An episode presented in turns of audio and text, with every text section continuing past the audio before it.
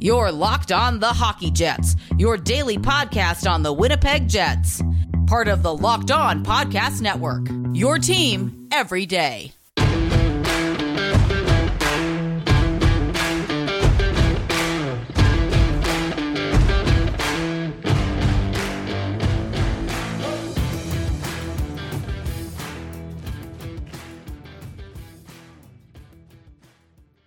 Hello, friends, and welcome to the Locked On Winnipeg Jets podcast, part of the Locked On Podcast Network, your team every day. I am your host, Harrison Lee, an avid Winnipeg Jets fan and an online blogger. You can follow me on Twitter at HLivingLoco and at LO underscore Winnipeg Jets to keep up with our daily thoughts on hockey. As always, if you like what you're hearing, be sure to like, follow, and subscribe on your favorite podcasting platform of choice, including Apple, Spotify, Google, Megaphone, and the Odyssey app. Doing so does not cost a single cent and ensures you never miss another episode. On tonight's podcast, I thought it would be a good time to do a winners and losers of the 2020 to 2021 NHL season. Obviously, this is kind of looking into the past and, and certainly a weird season that I think a lot of folks are probably not sure what to make of. I mentioned the other day that it would be hard to know if any of the results from this season should really be taken seriously outside of a few teams, but I think that there's there's enough of a sample size here and enough data to work with that you know, a lot of the teams that were probably at a certain level before most likely performed at a very similar level afterwards.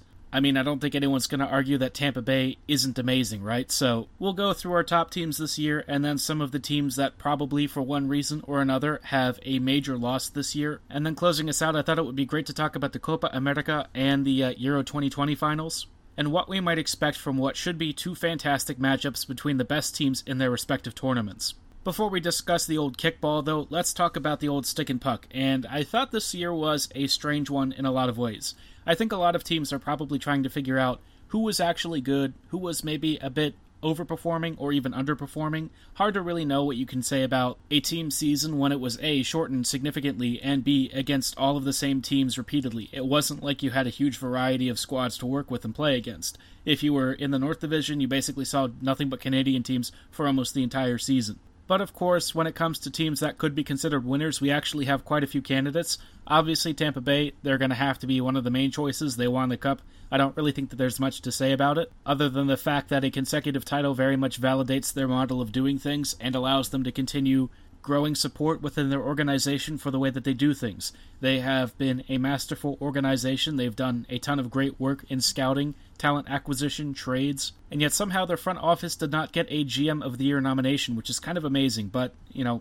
another discussion for a different time. One of this season's other big winners has definitely been the Colorado Avalanche. I think Colorado has opened a lot of eyes to their, their team, their roster, their really aggressive, high pressure style of hockey, and uh, some of the really interesting talent there. That pot has been boiling for a while now, but it's finally kind of cooked over, and people are starting to get a really good sense of the fact that that defensive unit on the back end is just really fast and really skilled, which allows them to do so much inside the offensive zone. Yeah, I mean, Colorado did have some issues, especially defensively, against a team like Vegas, but overall, I think, you know, Colorado has proven that, without a doubt, they are one of the most exciting young crops of talent, and another playoff run, another good appearance, and a youthful core that is only getting even more experienced and more skilled is just a really nasty beast to contend with long term. This is a team that looks like it is primed for a cup run at some point in the near future even if it takes them a couple more seasons to finally win it, I, I could see this team easily getting a championship title in the next couple of years. Obviously, you need a lot to go right in a hockey season, and everything could fall apart for uh, Colorado at various points, but it's hard to argue against their team. They at least seem to have a lot of their checklist uh, completed as far as what you look for in a cup contender. A few things that they do need to adjust and fix, but certainly nothing that they can't solve over the next couple years. A third winner you could definitely say was the Montreal Canadiens. This has been a very big season for them, and certainly I think they defied a lot of expectations.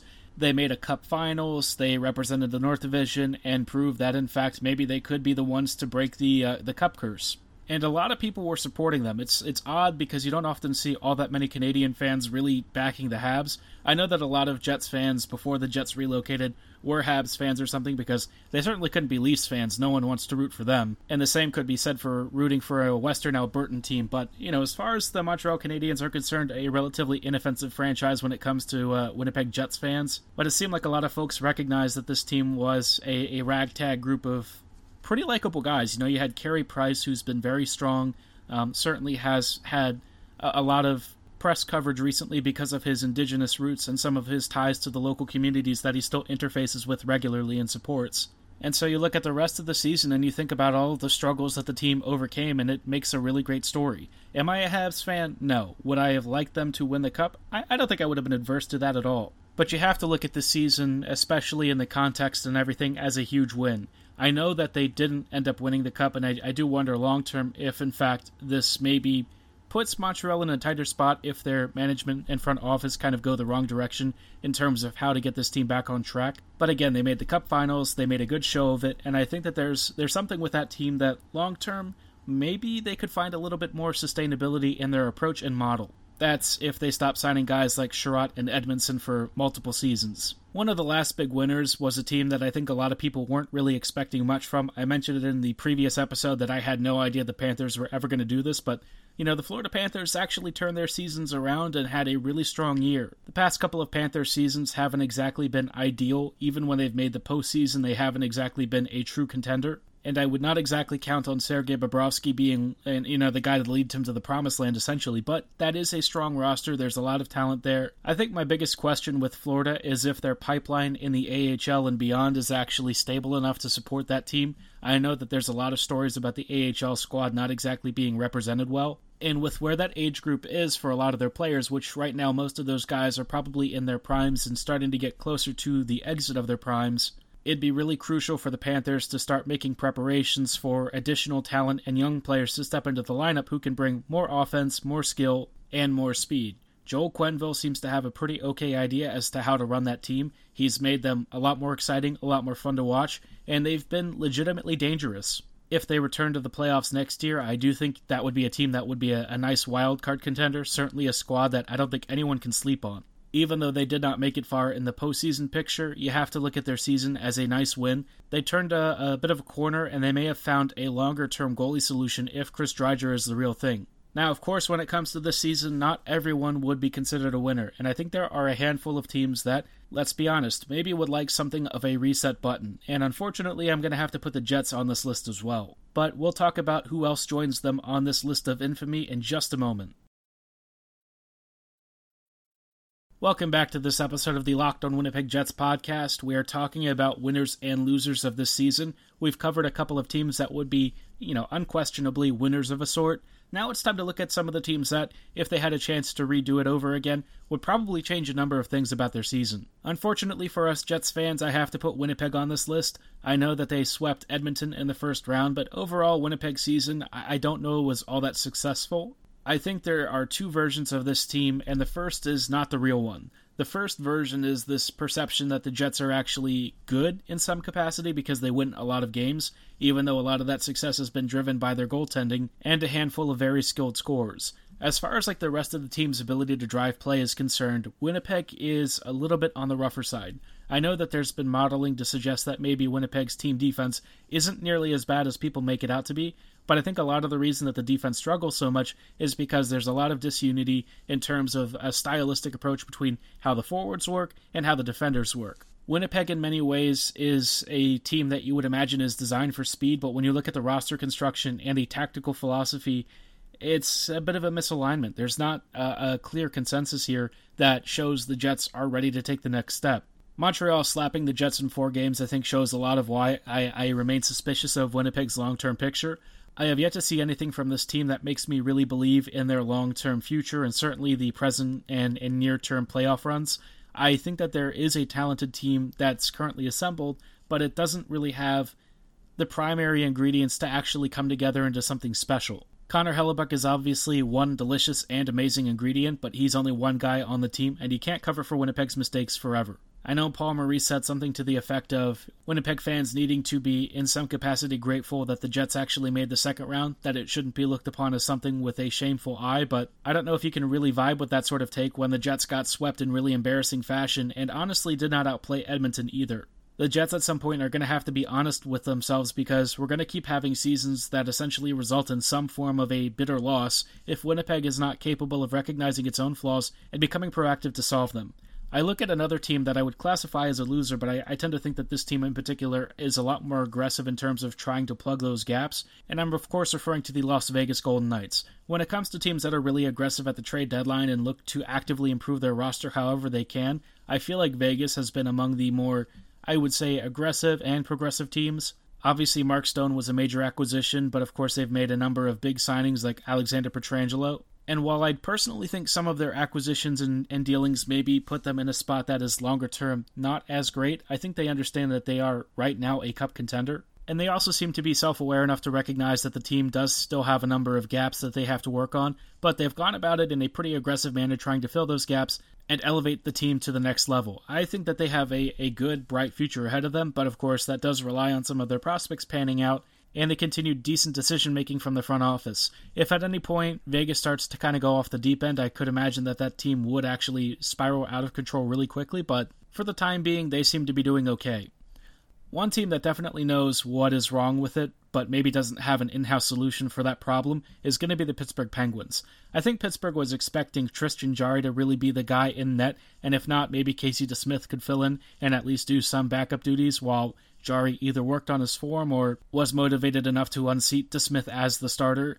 What ended up happening was that Pittsburgh kind of had something of a goalie carousel, and while Tristan Jarry was pretty good in, in certain stretches of this season, when it came to the playoffs, he was pretty bad. The series against the Islanders was Pittsburgh doing really good job at even strength of dominating play and then surrendering goals off of really dumb mistakes and saves that frankly, you know, Jarry needs to be making. The problem for the Pens is that when it comes to goalies, trying to predict which one, especially like these random free agents and 30 plus year old guys, is going to be the guy who suddenly goes on a hot streak and, and wins you a season, those are always really difficult to predict. You can find guys who are probably league average and at least halfway decent, but in terms of like a clear cut number one starter, there won't be an abundance of goaltenders like that freely available in the market, or even at a price. A lot of teams tend to hang on to their more franchise netminder players, or just guys producing at a very high level because you know, finding a goaltender who can actually elevate his play and work for you is is not exactly easy, especially when you're looking for a, a goalie was essentially championship caliber.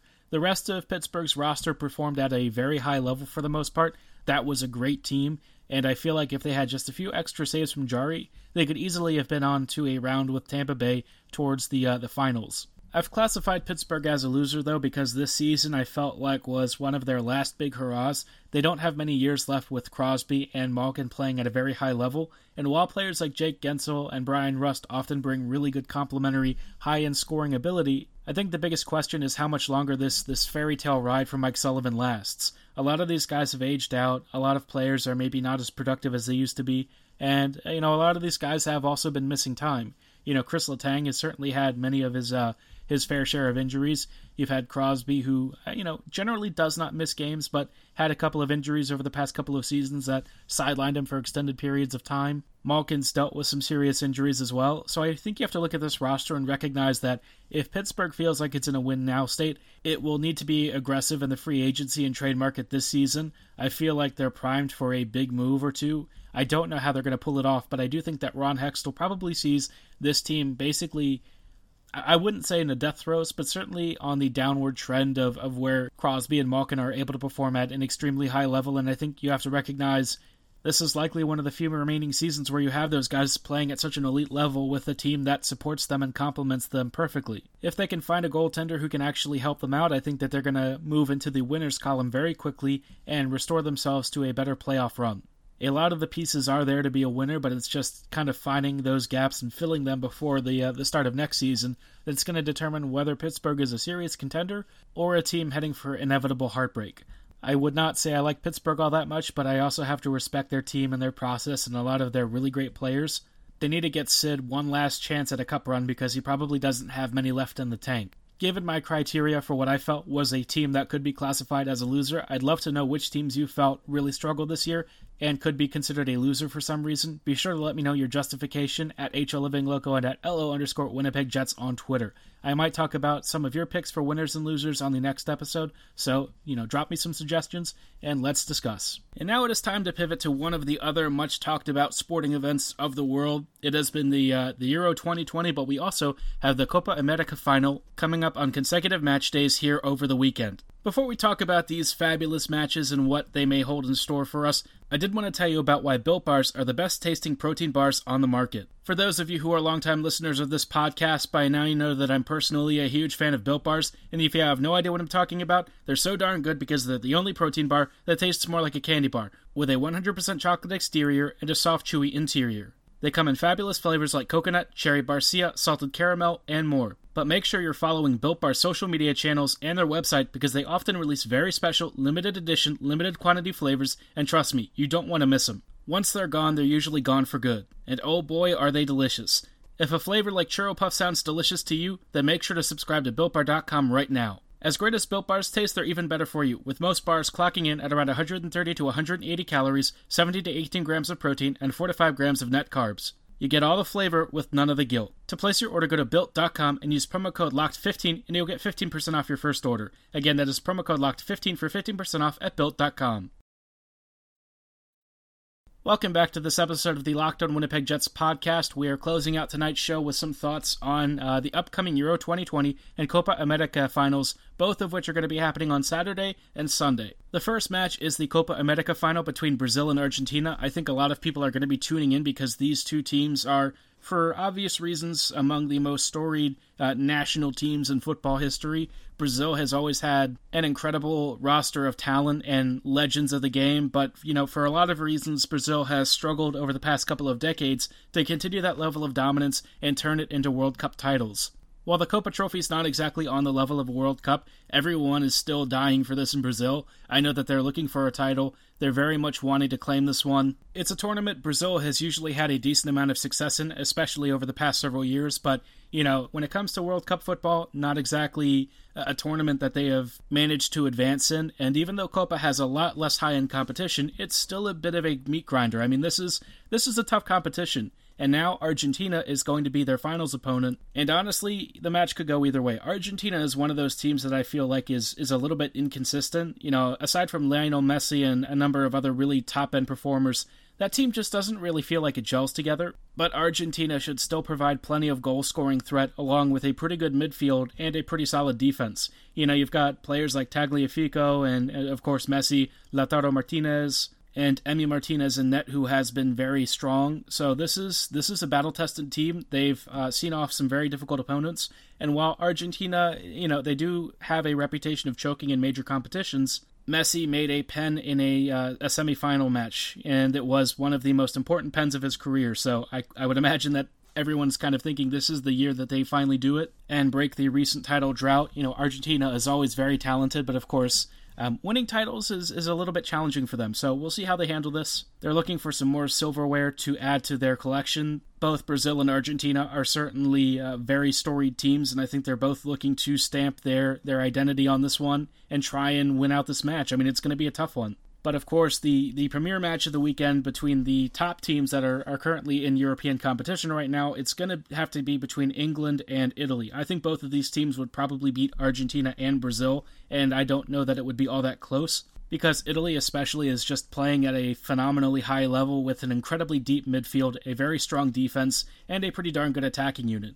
England is not quite as talented. They're still a very good team. I think, in terms of attacking talent, Italy might be slightly at a disadvantage in comparison. I just think the English have a more robust winger group, and uh, you know, of course, one of the top strikers in the world. And while Ciro Immobile, Insigne, and Chiesa are certainly nothing to sniff at, in fact, you know, they are world class talents, I'm not quite sure it's on the level of Sterling, Kane, Sancho, Foden, pretty much anyone that they throw up at the top. Where the battle is really going to be won and lost is going to come to the midfield, which you know, Italy's midfield's pretty dominant. They have just about every sort of player that you could imagine. Whether you want the technical prowess or defensive stability of guys like Locatelli and Barella, plus, you know, of course, you've got Jorginho, who's been a master maestro in the midfield, and certainly this team just seems to control possession. They know how to thread perfect passes and routes up through their highly skilled attackers. So, and I mean, this this team is extremely disciplined. They're well organized. I feel like they've been the strongest performers, and England's going to have a tough battle. I think the Brits are looking for at least to some degree, a little bit of good fortune. It's going to be a tight match, though. I think this one, for me, is a coin flip.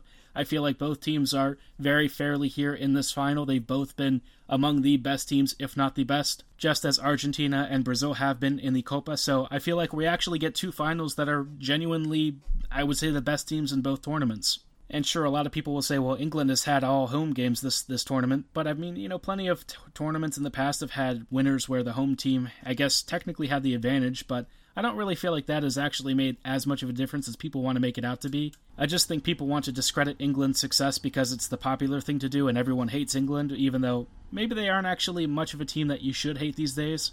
But I'd be curious to know who you back anyway, so be sure to let me know at HL Living Loco and at LO underscore Winnipeg Jets.